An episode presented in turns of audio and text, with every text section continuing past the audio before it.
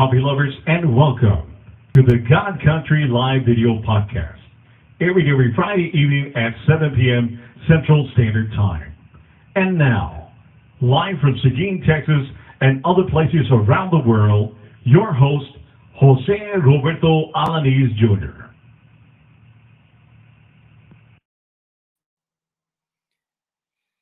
Hello, everyone.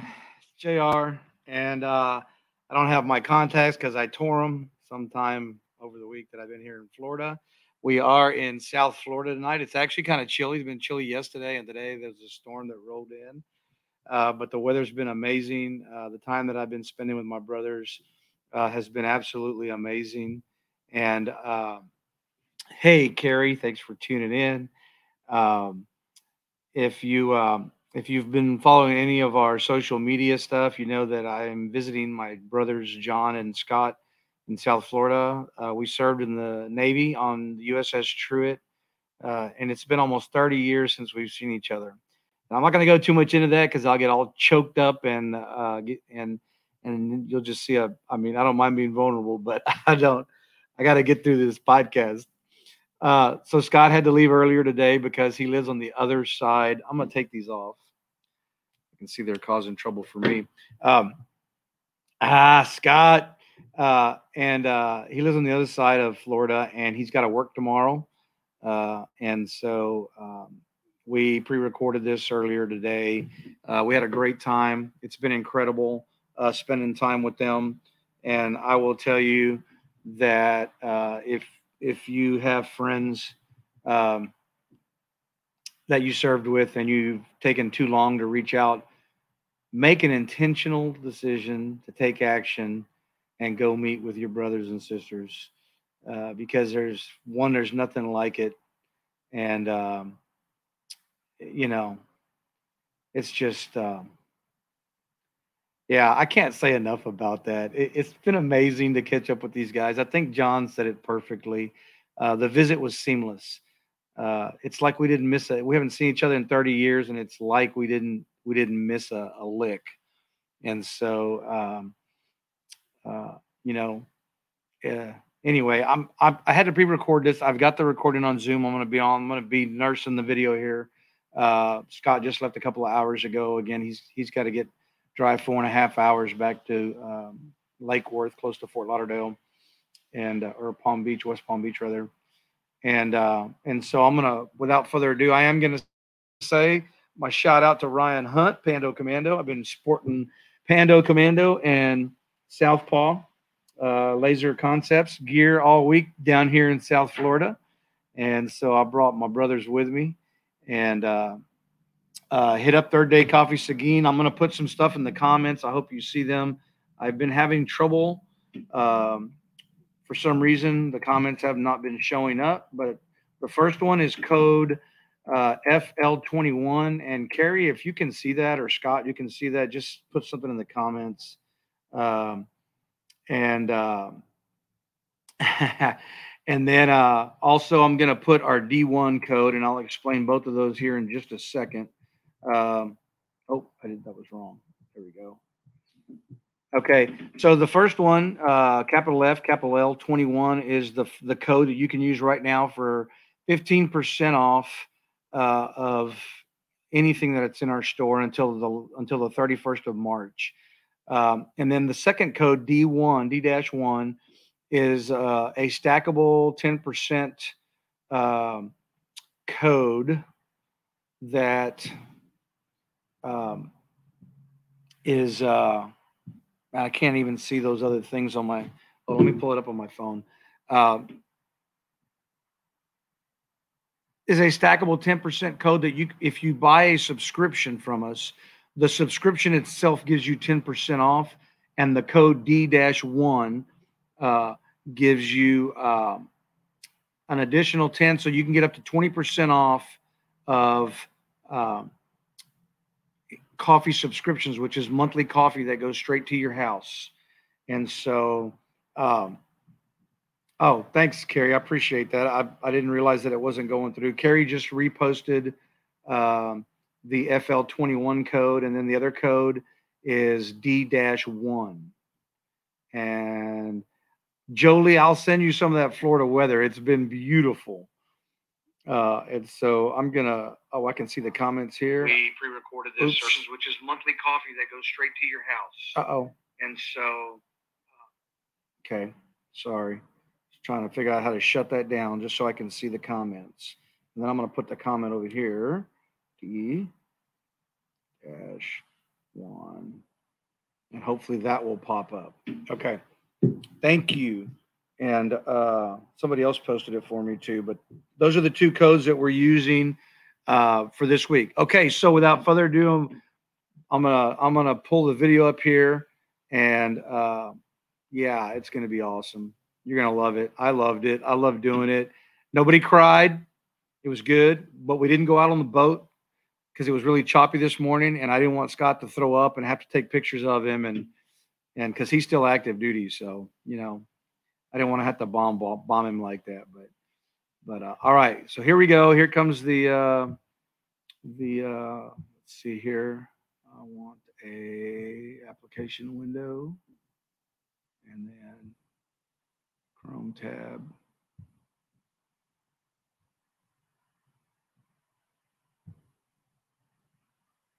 And let's see, where is it? Right here. Okay. There we go.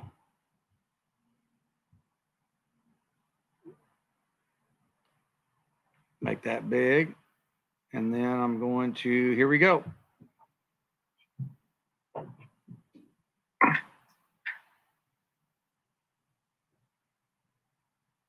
Hello, coffee lovers.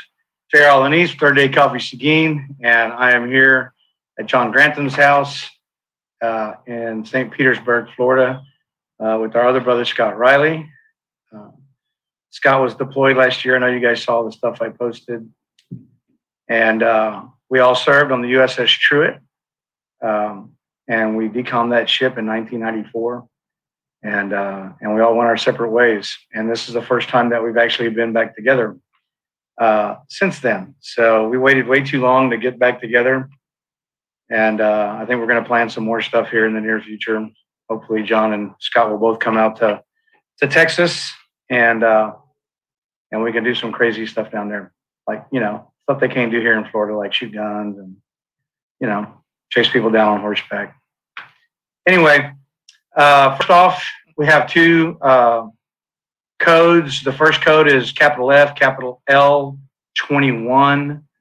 Um, that's good for 15% off until the 31st of March uh, on anything in the store. And then if you use the code D is in Delta dash one, D1, uh, you can stack that on top of the 10% that you get if you do a, a uh, subscription on any of the coffees. You automatically get 10% off for doing a subscription, a monthly subscription. And if you put the code D-1 in there for the promo code, you'll get an additional 10% off and you can get up to 20% off um, of your monthly subscription. So that's part of the coffee stuff. And I'm just excited to be here. Uh, we're, we're, I think we're all pretty exhausted. We've been running uh, on fumes since uh, Tuesday night. and, uh, you know, a lot of it is just sitting around up late talking and, and catching up and, and just having a, a really good time hanging out together. I wish we wouldn't have waited so long. Uh, and down here where John and over there where Scott lives, it's absolutely gorgeous. John's just taking us to all these incredible places that, you know, if I'd have just come down here on my own as a tourist, I, I would not have ended up in the places that we ended up. So, um, with that, I'm going to introduce my guests and I'm going to let them talk a little bit about, I'm going to have you both talk a little bit about where y'all grew up and, uh, and what led up to you joining the military. And so, John, since it's your house, uh, tell us where you were born and raised and, and what kind of led you to the military. So I was born in, in Los Angeles and lived in quite a few different states as a as a kid. My my dad was a naval architect and he traveled around to whichever state was paying the most amount of money to design big yachts for rich people. And um, so we went to Kansas and we went to Wisconsin and ended up here in, in South Florida in Fort Lauderdale, which is near where Scott lives. And I went to elementary school, or excuse me, uh, middle school and um, part of high school there. And then I wasn't the uh, I wasn't with, with the best crowds in high school and dropped out of high school early. Got into a little bit of trouble. Ended up living with a relative in in Virginia who was a retired senior chief in the Navy, and uh, they took good care of me for about a summer. And then they had about enough of my nonsense and told me that uh, I needed to do something with my life. And there was a couple of other influences that said I needed to do something with my life. And so my my uncle, retired senior chief, said, you know, he could get me into the Navy and that would straighten me out. So I joined. I was 17 and a half when I joined and um, on an early in program and you know, during Desert Storm. And so I joined and then got shipped right off to uh, Great Lakes. And that was culture shock and, and weather shock coming from South Florida to Great Lakes to, and it was December when I went to boot camp. So it was like, you know, negative, whatever temperature, doing push ups on the ice.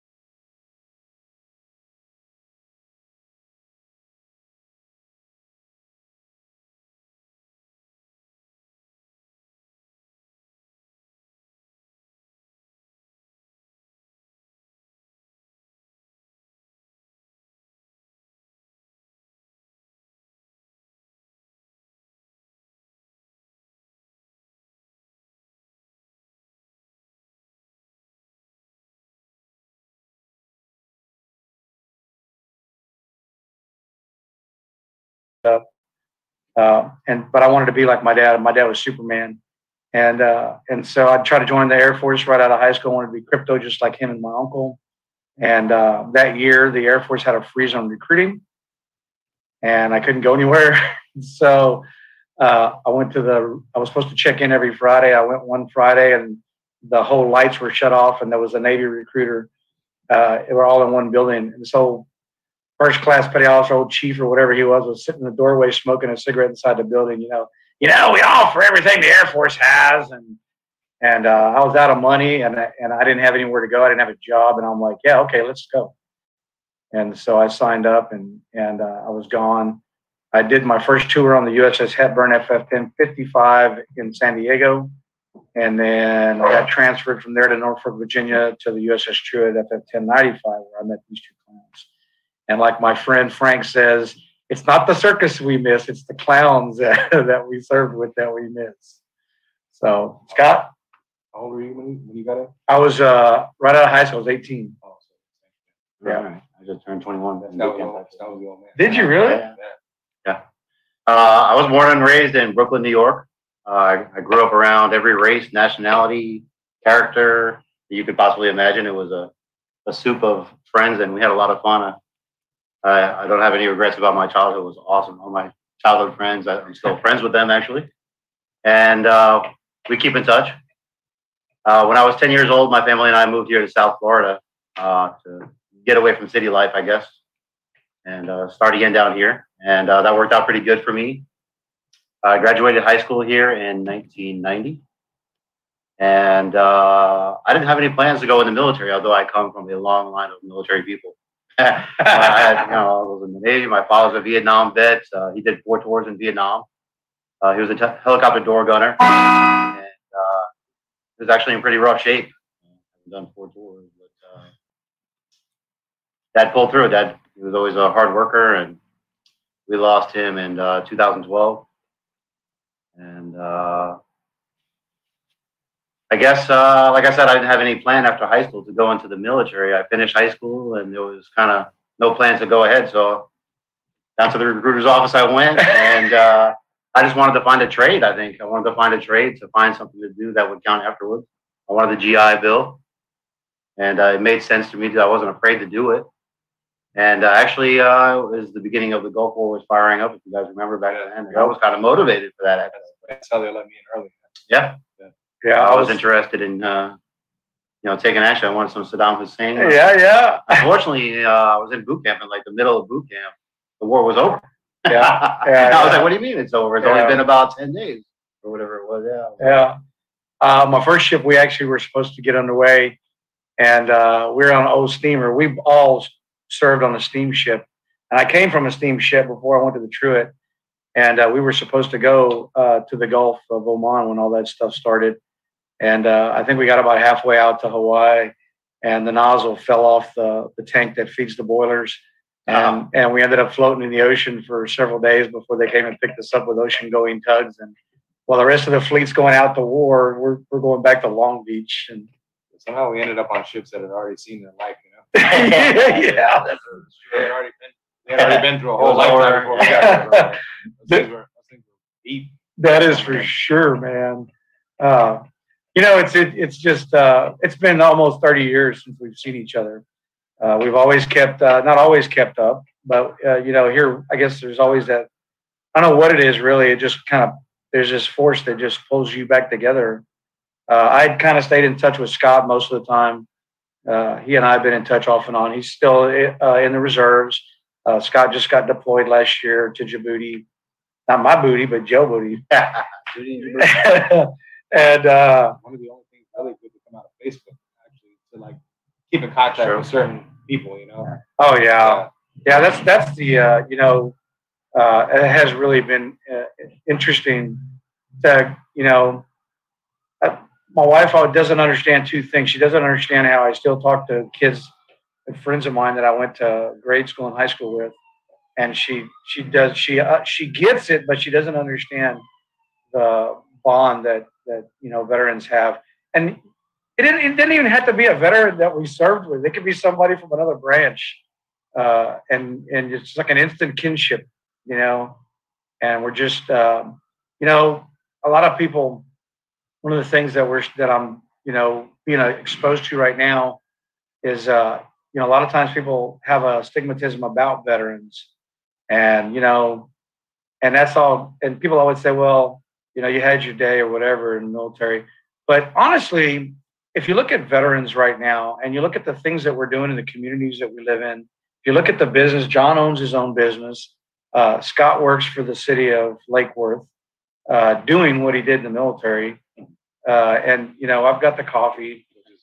Sleeping the whole time. Well, yeah, but that, that's what we did back then too. But yeah, only if they didn't catch us did we do that.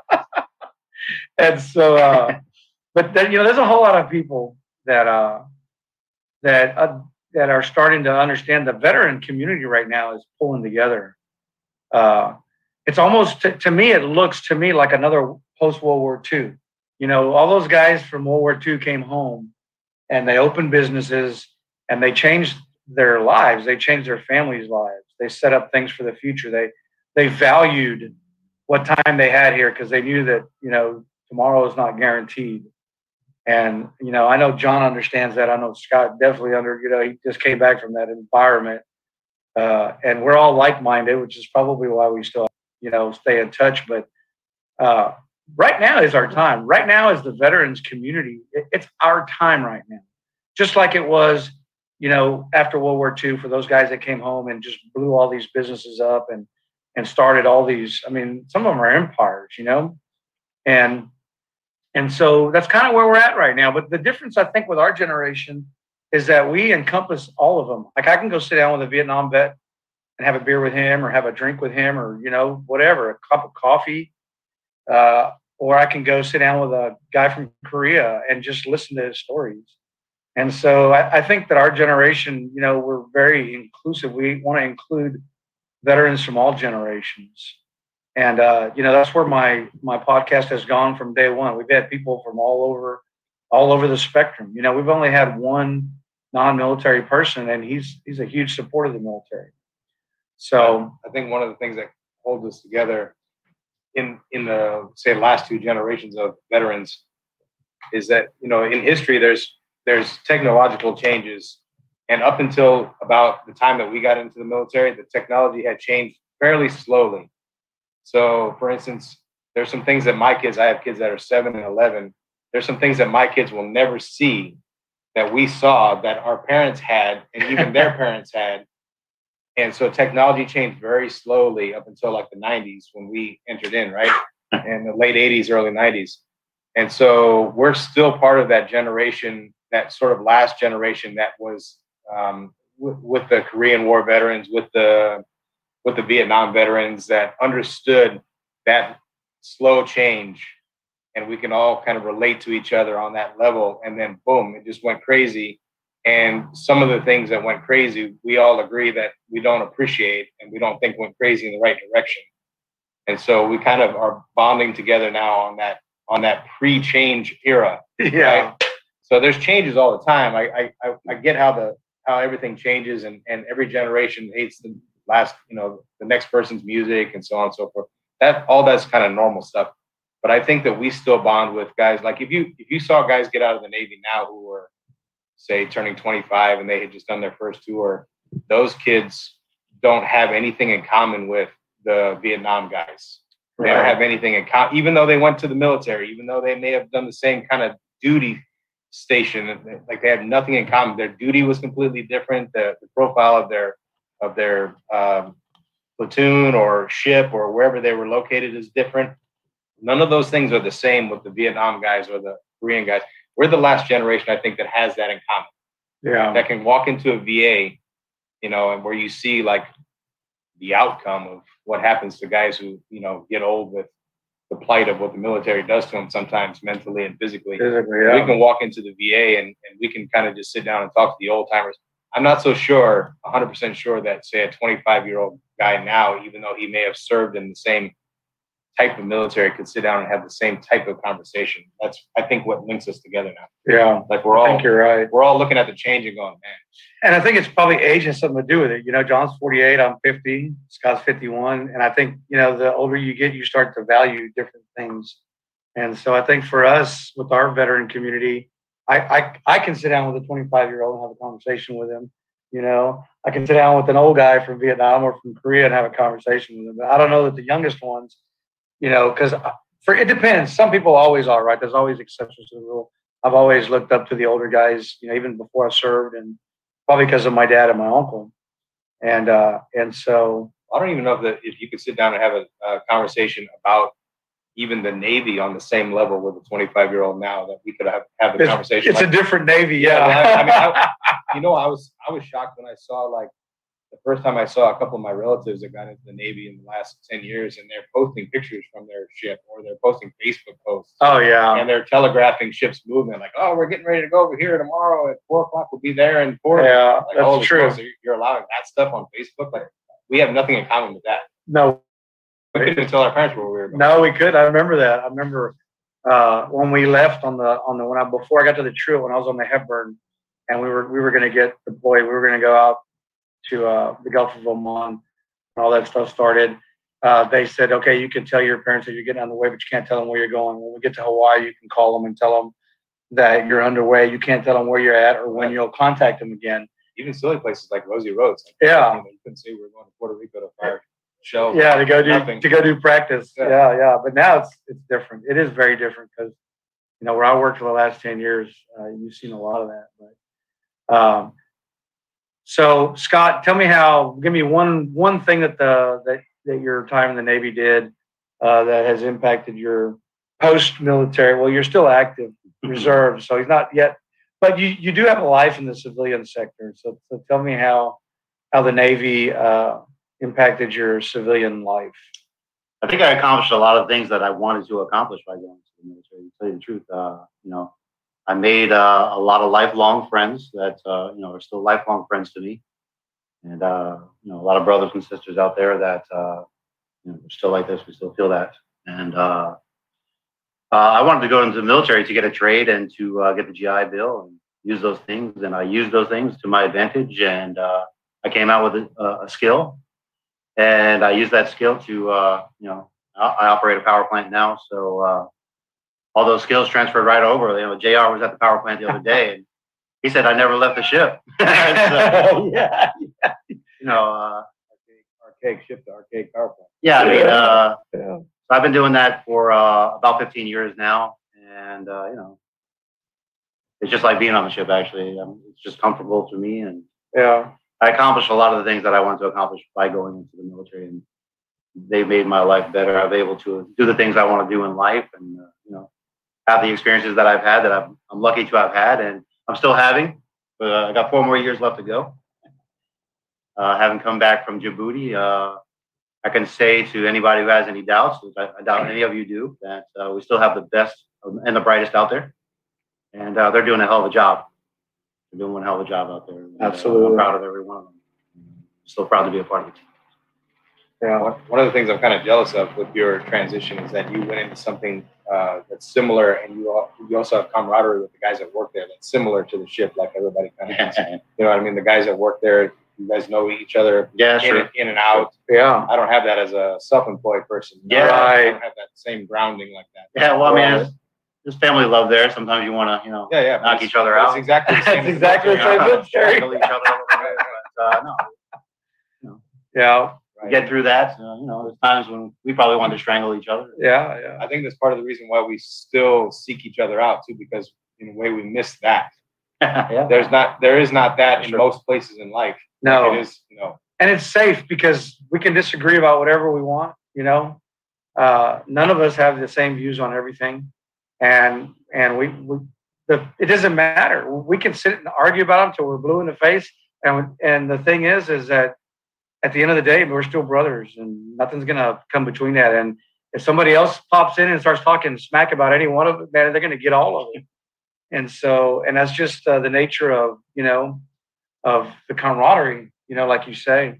And uh, I will tell you, I'm to say this before I forget, but Scott took me to his plant the other day, and uh, first time in 30 years that, I mean, I just all those feelings, all those memories, it was just like boom, it was right there again. I mean, they literally have the same equipment we had on the ship. Uh, yeah, and it, you know, it, it, it but it's land based, right? But it, it was it was just awesome, man. It was like walking down the ship again, and uh, you know, walking around the steam plant or walking around the engine room, or you know, running around Aux two, and and uh, you know, like it- yeah, it was awesome. But John, how the military help you transition, man? Uh, well, for the obvious reasons that I alluded to in the beginning, that I wasn't, I wasn't exactly on the right track, hanging out with the wrong people. Um, I didn't grow up that way. I, just kind of the nature of leaving where we left in Wisconsin before I moved to Fort Lauderdale. In Wisconsin was like town of thirty thousand people in Manitowoc, Wisconsin, where they build the cranes right there, Yeah. in Lake Michigan. Um, and so I went to elementary school, a small town, and had all the sort of sheltering of that in a in a small town, and then we went, you know, kind of thrust into the hood.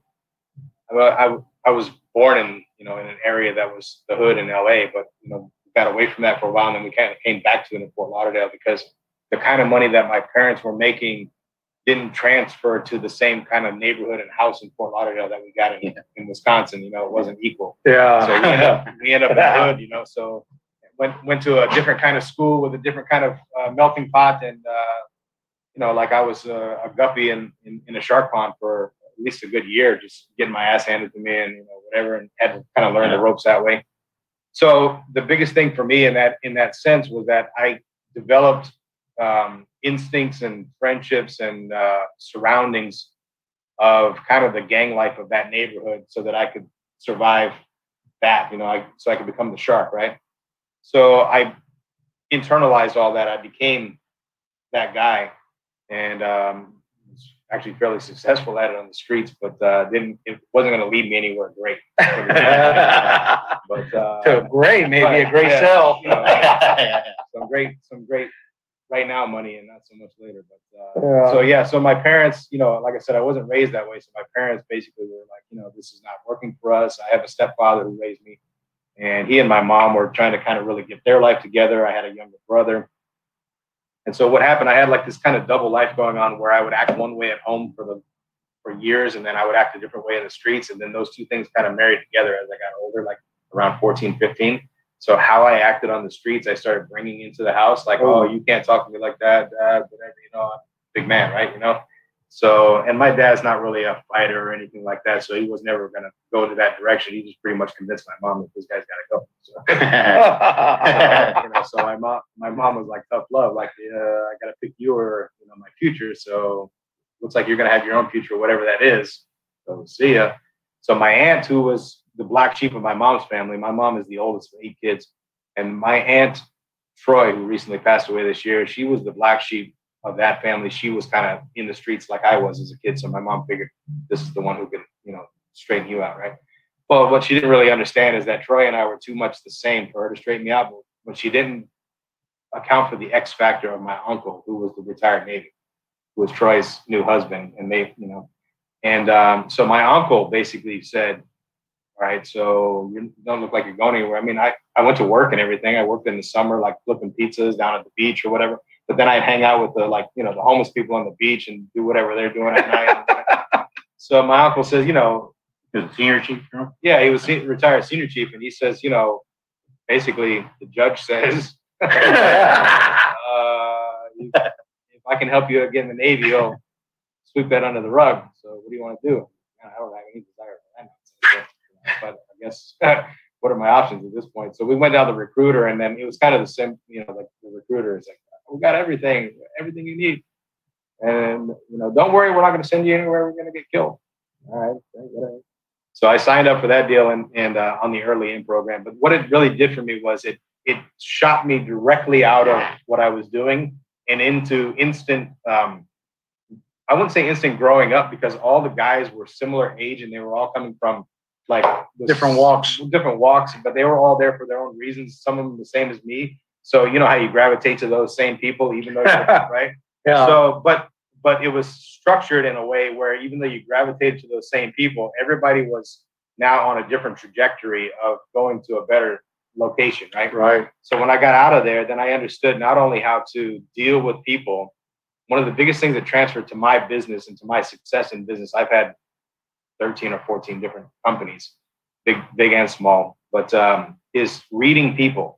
The Navy taught me how to read people, like being on the ship in that compartment with all these different walks of life, and these people all have different uh, attitudes and personalities and hygiene and whatever else, right? It's like, and you have to be able to read that person like from the door instantly. Otherwise, you're gonna have big problems with your bunkmate or your your you know somebody's gonna drop you off the side of the ship instead of tying the knot correctly, like drop you, you know.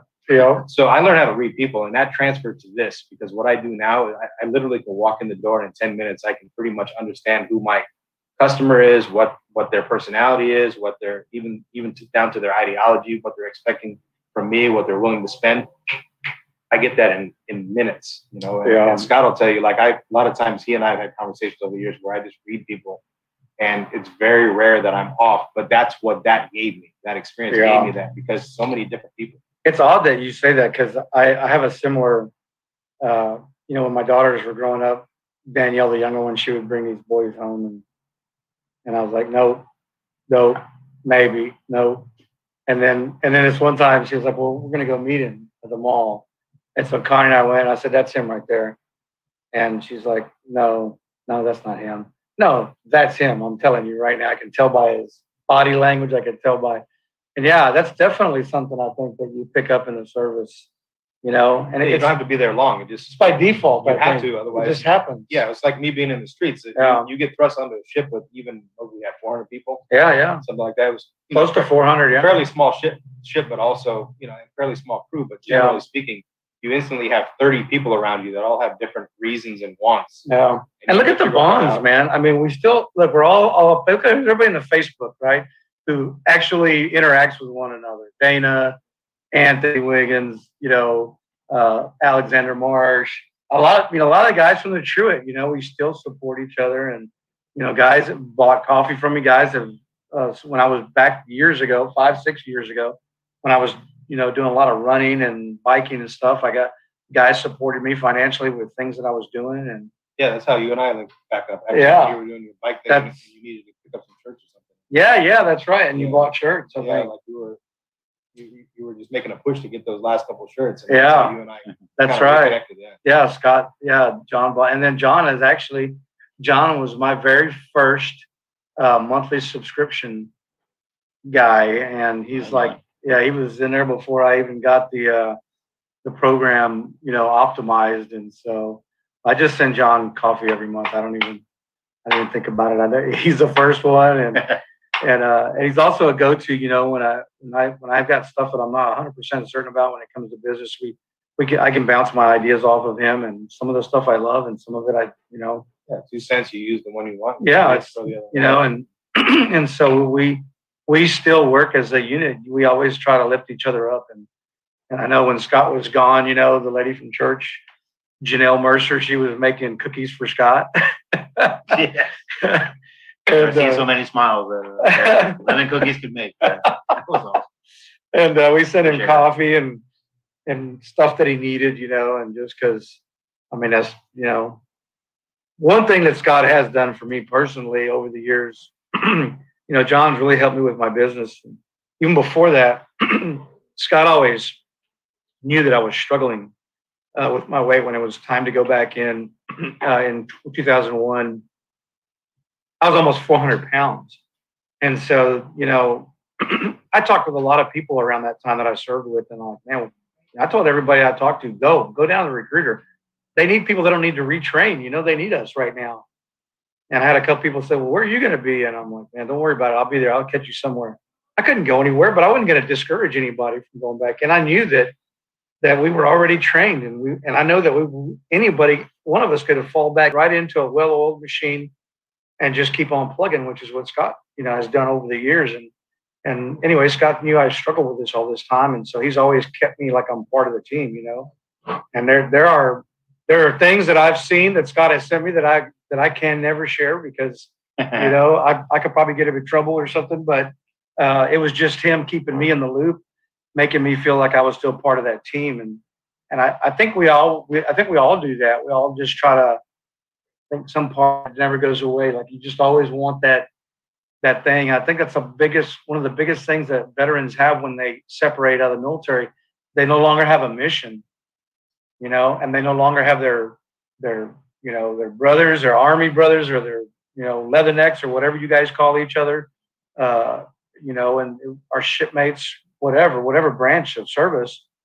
Uh, and I think that's one of the biggest things that that veterans today are having trouble with. They're struggling uh, to find their mission afterwards, after they get back. And I know Scott even had some downtime when he came home. He was just like, you know, he was running through. He had a rough patch too, but you know, he's got a lot of people around him calling on him, checking on him. And I can't tell you how important it is for you to reach out to your brothers and sisters.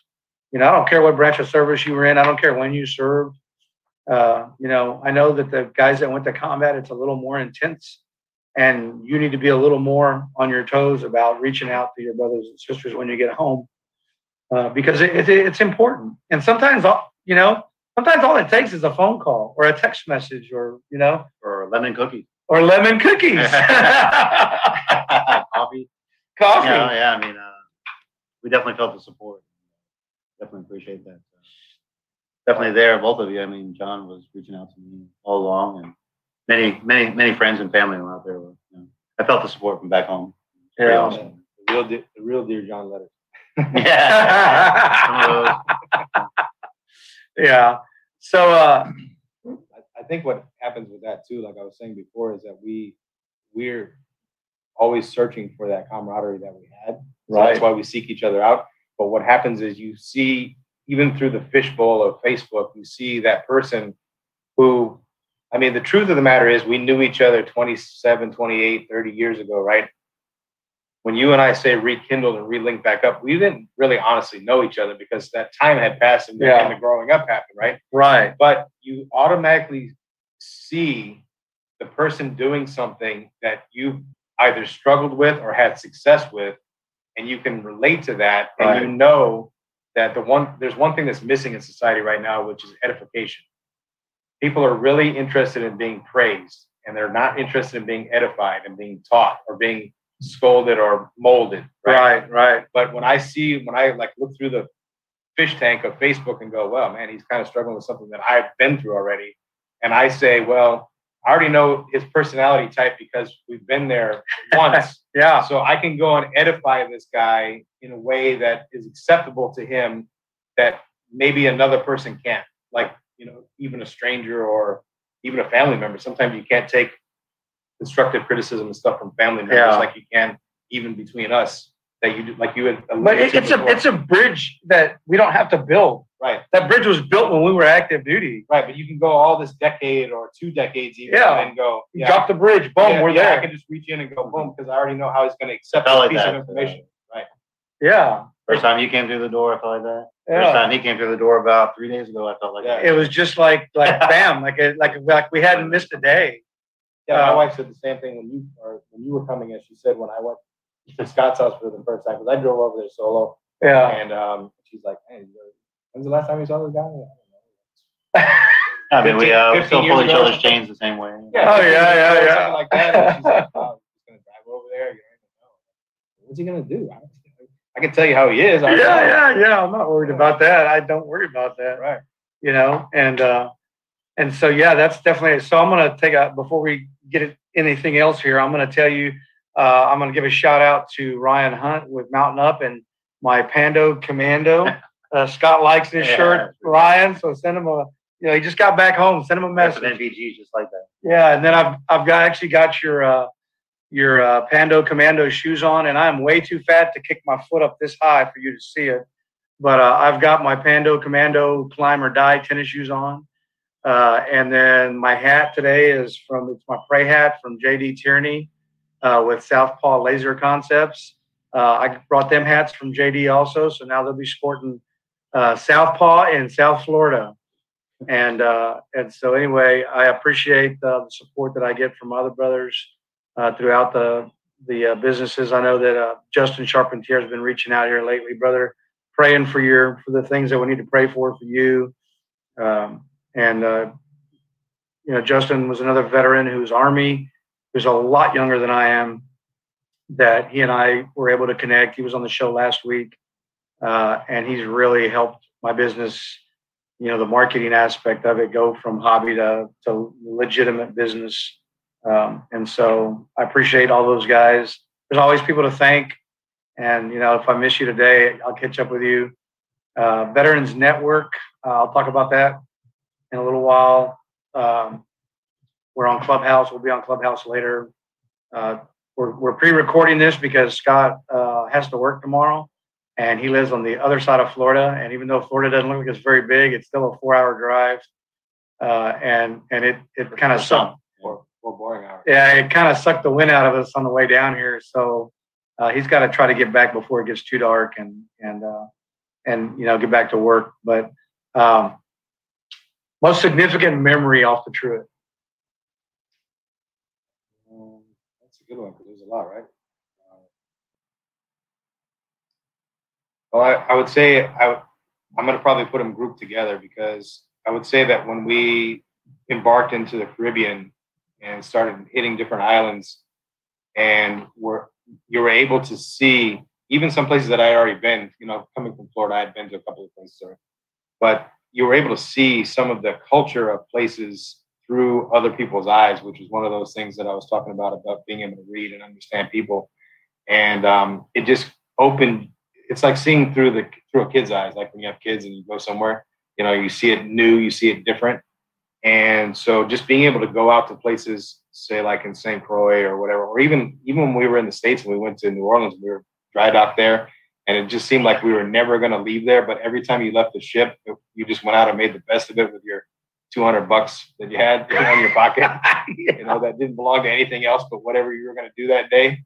That you wanted to borrow money for, you know, 100 for 150 back kind of deal. But Yeah. no, the bit, my biggest memory is is that is that concept, the, the concept that I could go with people into places and be able to see through their eyes, and they, and they opened the door to something that I never would have walked in and eaten, let's say, or or a place I would have never gone to listen to music or something. It was because of this guy that introduced me to that, and then I carried that through to life, you know Yeah. and, and being able to see the diversity through other people like that that was the biggest memory for me i mean besides things like getting dropped off the ship or fa- falling in the water in between the pier and yeah, that never happened to me, but yeah, I know that happened.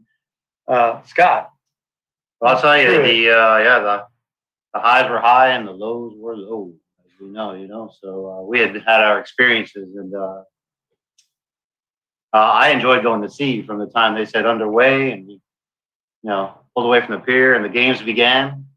Yeah, it was uh, quite a quite an interesting experience. You got a good spot Uh, yeah, I mean, I enjoyed it. I enjoyed that, even though it was great to come back home and get back on land because you're always happy to tie back up and get the hell off that. But um, I guess one of my favorite memories is uh, going up the Mississippi River, heading towards New Orleans. That was enjoyable. That was fun. That was exciting. I felt like uh, you know, how many people get to sail up the Mississippi River on a warship and you know Yeah. on the way to the shipyards, even though that was a low. But the experience of going up the Mississippi River was pretty cool, and that, that whole year that we had there was fun. And you know, we spent some time in the Caribbean after that, or whatever was you know enjoyable. It was. And you know, we did got to do some pretty cool stuff down there in Puerto Rico. You know, shooting Yeah. the guns and Going up doing the stuff we didn't get to do in the Persian Gulf War, unfortunately. it was quite over by the time we got there. But uh, going up to Mississippi almost led me into my my next career after the Navy. I just had the wrong last name. Like when the Oh, yeah. when, the, when the river pilots came on, and they they only took us X amount of miles, and you know That's I right. thought out that they made like big money doing that. Yeah. And they would they would do say two legs, and then they would deadhead That's back right. and sleep. Yeah. So after I got out of the Navy, I joined the Merchant Marines, and I was gonna go try to be a, a pilot in, in at the Mississippi. Huh. And then I, I realized that it was just all it was like three families. You had to have a certain last name, otherwise you weren't getting a job. I get uh, it. Yeah. It was it was a, it was a brotherhood like that. I think on the Truett, uh, I don't know if it was, you know, shooting at the bus Mhm. on Roosevelt Roads or Mhm. uh, there was that kid that was in deck division that wouldn't take a shower. We ended up taking him up to the flight deck and strapping him down and scrubbing him down with the with the horse brushes and then Yeah. hosing him off with the That salt wasn't- That wasn't the first time. We had, we had a couple times in the in the showers where you give somebody like a wire brush kind of setup, you know, Yeah. to teach them how to. That's what I talked about earlier about the hygiene. You know? yeah, yeah, yeah. Yeah, yeah. It, it was either that or I don't know, man. There's so many. I have great memories uh, of the. How about how about loading all the stuff off the? I don't even remember where we were at, but when we loaded everything, and you know you form a line off the pier all the way onto the ship, and then I Jane. and then you I don't know if you remember, but um, Moose Tyrone Hood was the only guy who was strong enough to stand at the scuttle and load every shell, Yeah, I do remember. every single shell. Like, each of us had to like Yes. one, one hand the shell like this. But he was the only guy that could take the shell and, and put it down. And I don't know, we, we had 200 shells or something. You know? He was like They Arnold Schwarzenegger, And they were man. all they were all 80 pounds or something. you know? Yeah, yeah, yeah. I think I was a buck 40, so I mean it was Yeah. you know, half of my weight.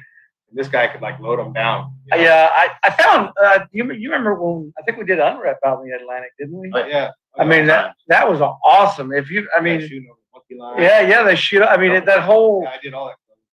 that whole process is just uh, you know people don't understand it. That it's very dangerous. I mean it's very dangerous. Remember we lost steering? Very yeah. You remember when the other ship they caught on fire? Yeah.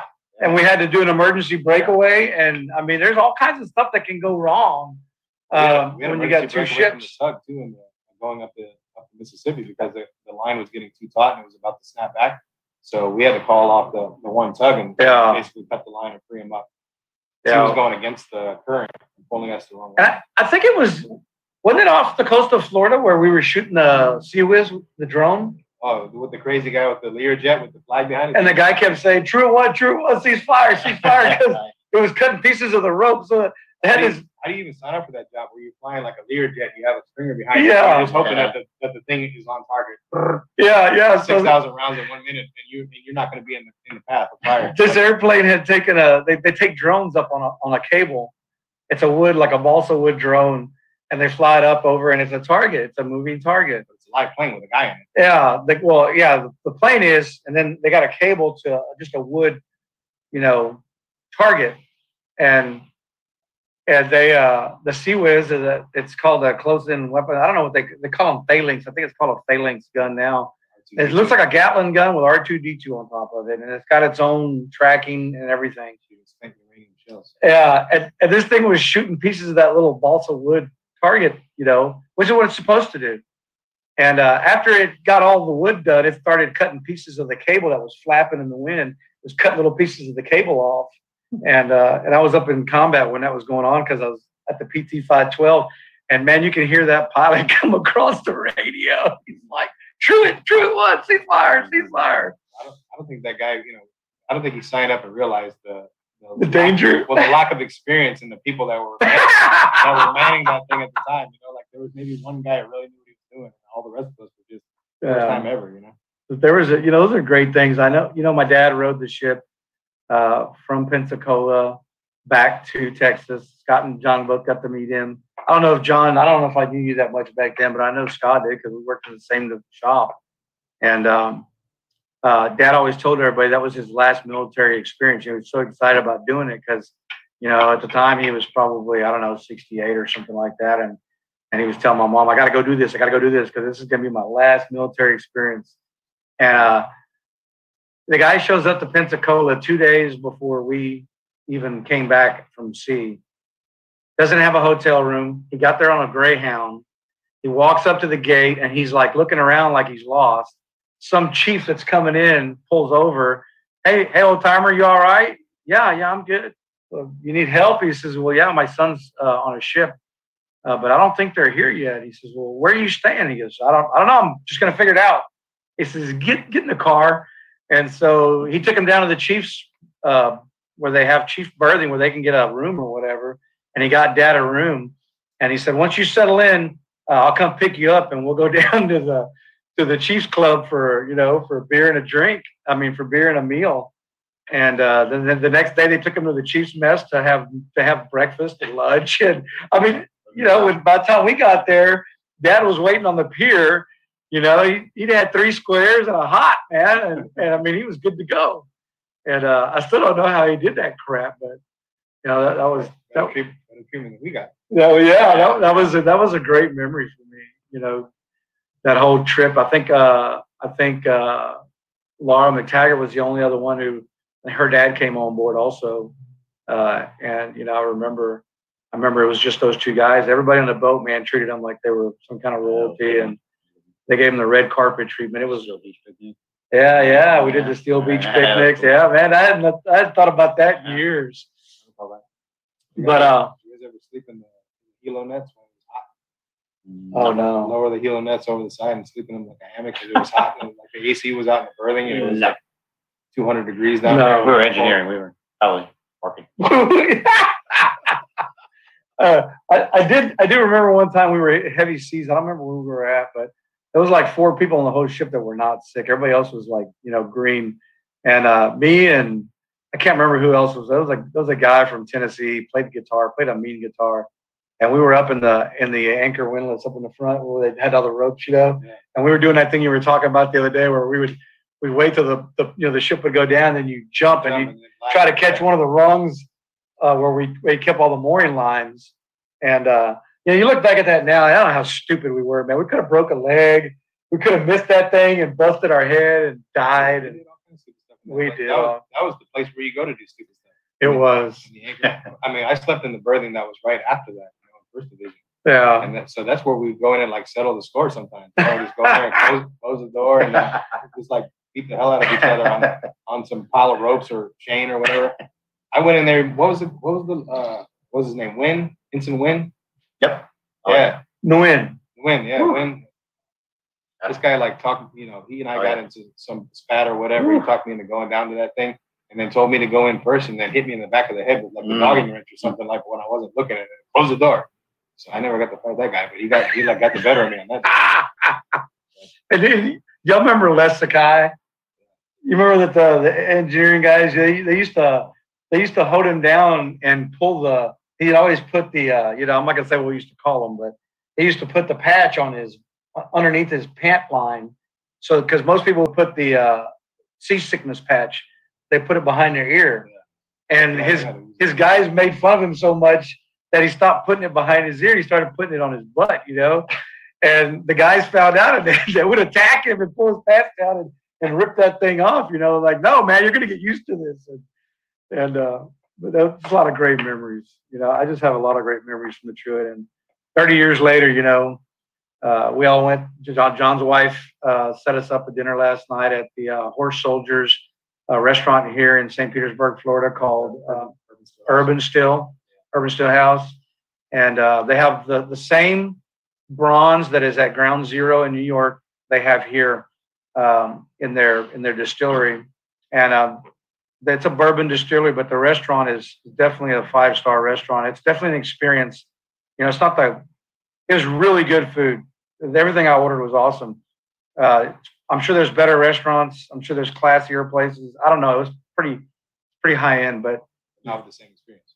not the same experience. And the fact that that we knew that, you know, guys that served in the in the military just like we did open that place, and then their story, you know, I was all gun ho when we got home and I watched their uh, twelve strong, Yeah, watched the actual movie about those guys. They, said the guys were in house too, up in their own little uh, suite. Yeah. We there. So. Yeah, they have a. We were able to see some of the stuff they had in the. They have a saddle next to the big TV, and and they had a bunch of military stuff on the you know in the shelves, and and uh, a full size bear. The class place. It was very classy. I highly recommend it if you're in South Florida, uh, anywhere in the Tampa area. I recommend that. It's called Urban Stillhouse, uh, and it's just an absolute. You know, it was really nice. Great place. Take your girlfriend out. Take your wife out. Uh, take the family out. If you take the family out, it's going to cost you some cash, though. It wasn't the cheapest place, but it was a really, really great great experience. atmosphere.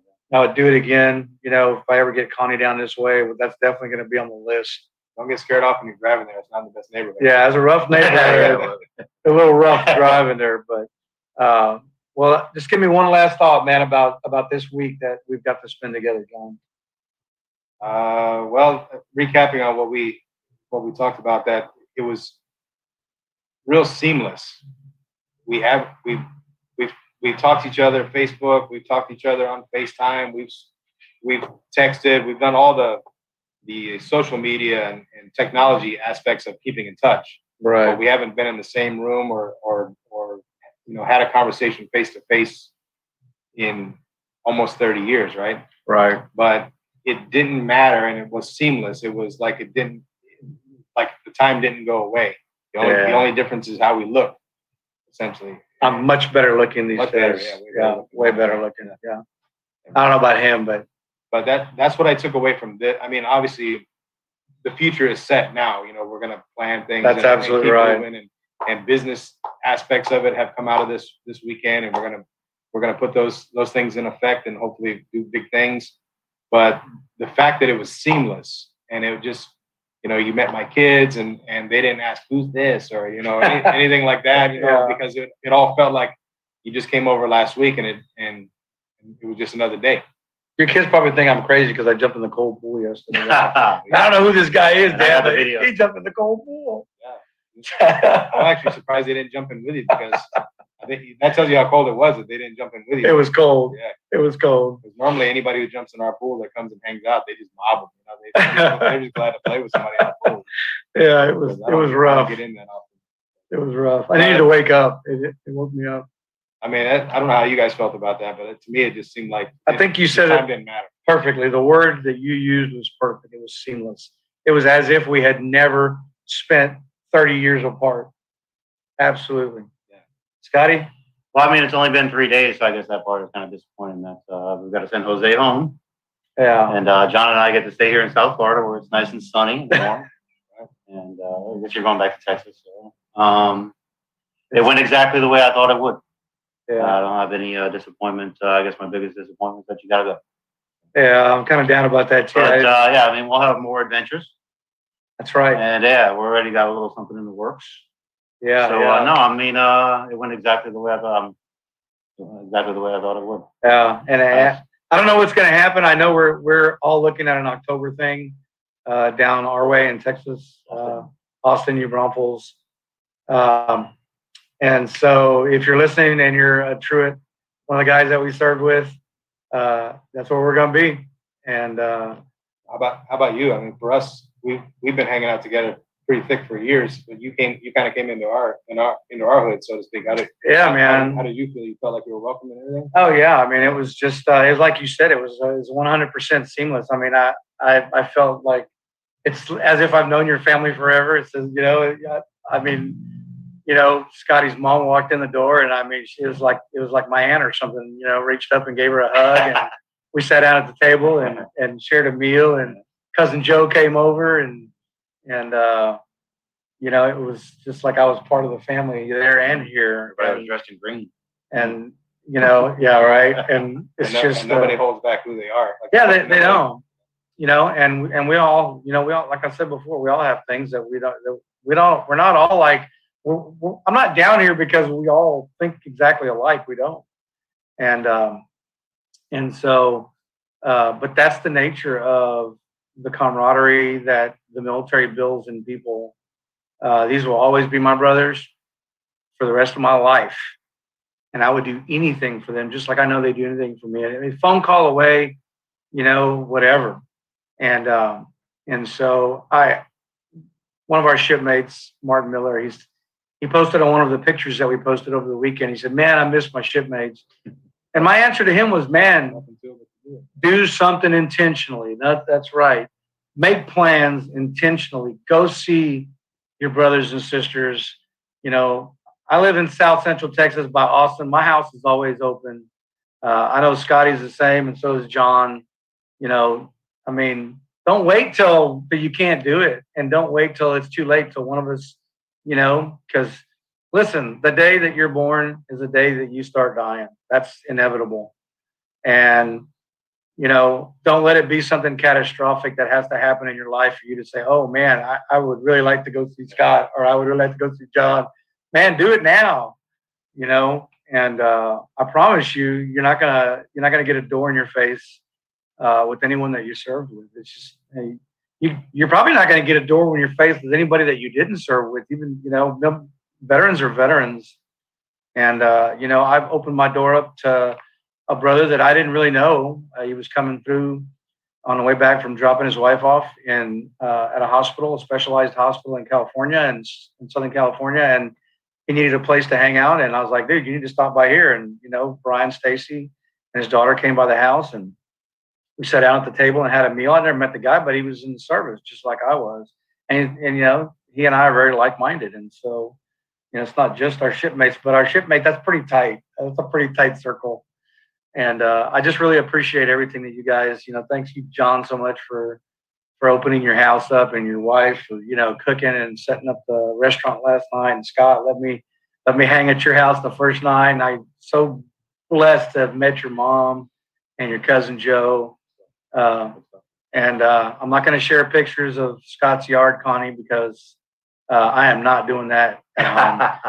and so, uh, and I'm not not his either. We're not we're not taking pictures of that. Yeah, you see it, pans just above the bar. Yeah, you're not, you're not going to get to see that either. Just above the bar because he says you're not allowed to see it. and so uh, I just encourage you, uh, you know, especially if you've been in the service before and you haven't reached out to somebody in a long time, do it because you just never know um, what that will lead to. For one, uh, this has been an incredible. You know, I just walked off my steady job a few weeks ago, and this job was planned before I left. This trip was planned, and and uh, I am so so very full that I got to come out here and hang out with my brothers. It's just it just I can't even explain how good it feels to be with these guys again. And like Scott said, the worst part is is I got to go home, uh, and I'm gonna miss out. My Brian's not his family is sick right now. I'm not gonna get to see them tomorrow after all. Uh, but I'm gonna get to go see one of my schoolmates, Louis Acosta, on Sunday. Uh, and you know, he and I have been in school since we were in grade school together. So, um, Nice. yeah, it's going to be That's- nice. We talked about that the other day. That's one thing that I don't really have. I, there's a couple of my buddies that you know we're kind of fish fishbowl Facebook, you know, friends. They Yeah. see each other's lives, but I don't have that like a, a schoolmate. Right. So this is my camaraderie level right here. Is from that era. yeah. And we're kind of picky about who we hang out with too. You know what I mean? Well, there, yeah, there- I mean, we talked about that too. That there's some Yeah. people that you know just because you served with them or went to school with them or whatever doesn't mean you really have anything in common. Yeah, necessarily, you may not want to hang out time. with them. Yeah, yeah. But uh, all in all, uh, it's been a great week uh, here in Florida. The weather's been incredible. Uh, we had a they got rain last night. I don't know how often they get rain, but man, it was a great storm. It just Yeah. came in while we were eating, and it just rained and rained and rained. And by the time we left, it was done, and so it was really nice. Uh, but uh, Scott's going back uh, back to his side of Florida today, uh, so he can get some rest before he has to work tomorrow, and and uh, and I'll be on my way Sunday. So Uh, catch us up on the website. You know, we're really pushing subscriptions right now uh, and white label. If you if you have a venture or you have a business and you want to treat your customers right, treat them right with Third Day Coffee Seguin. And uh, we will see you next week at this time at 7 p.m. Central Standard Time. And my guest next week is a Army veteran uh, from New York that is a uh, is a friend of mine that I met through one of the groups.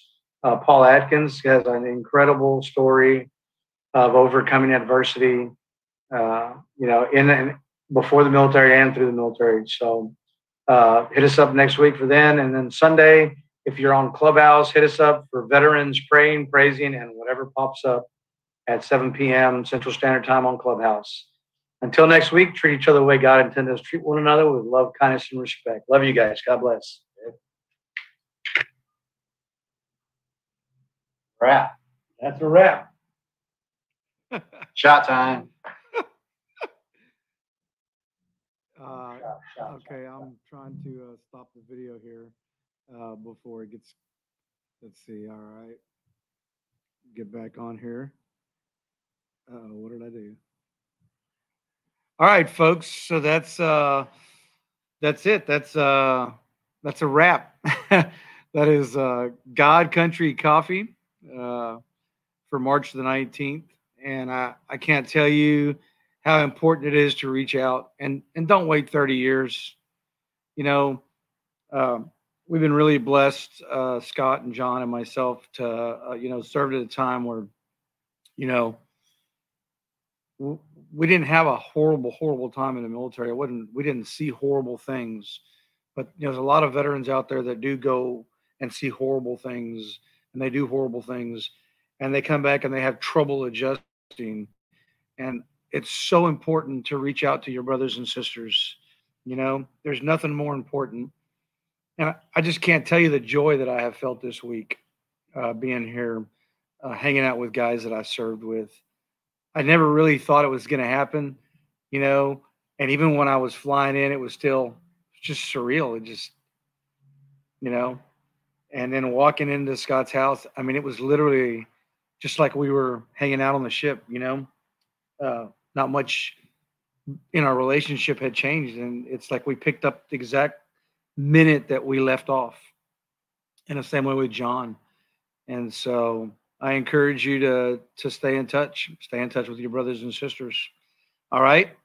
And so um thanks, brother. Scott's, Scott's chiming in. I'm gonna I'm gonna show this while I while I wrap this up. Don't forget to hit us up. Um hit us up on uh on our website, hit us up on Facebook, uh, if you're on Clubhouse, we'll be there Sunday doing veterans praying, praising, and whatever pops up. Uh, we're pushing subscriptions right now, so you use the codes. Uh, buy coffee. I'll be back on Monday, and I'll be roasting on Tuesday. Treat each other the way God intended us to treat one another with love, kindness, and respect. And until I see you next week, God bless you.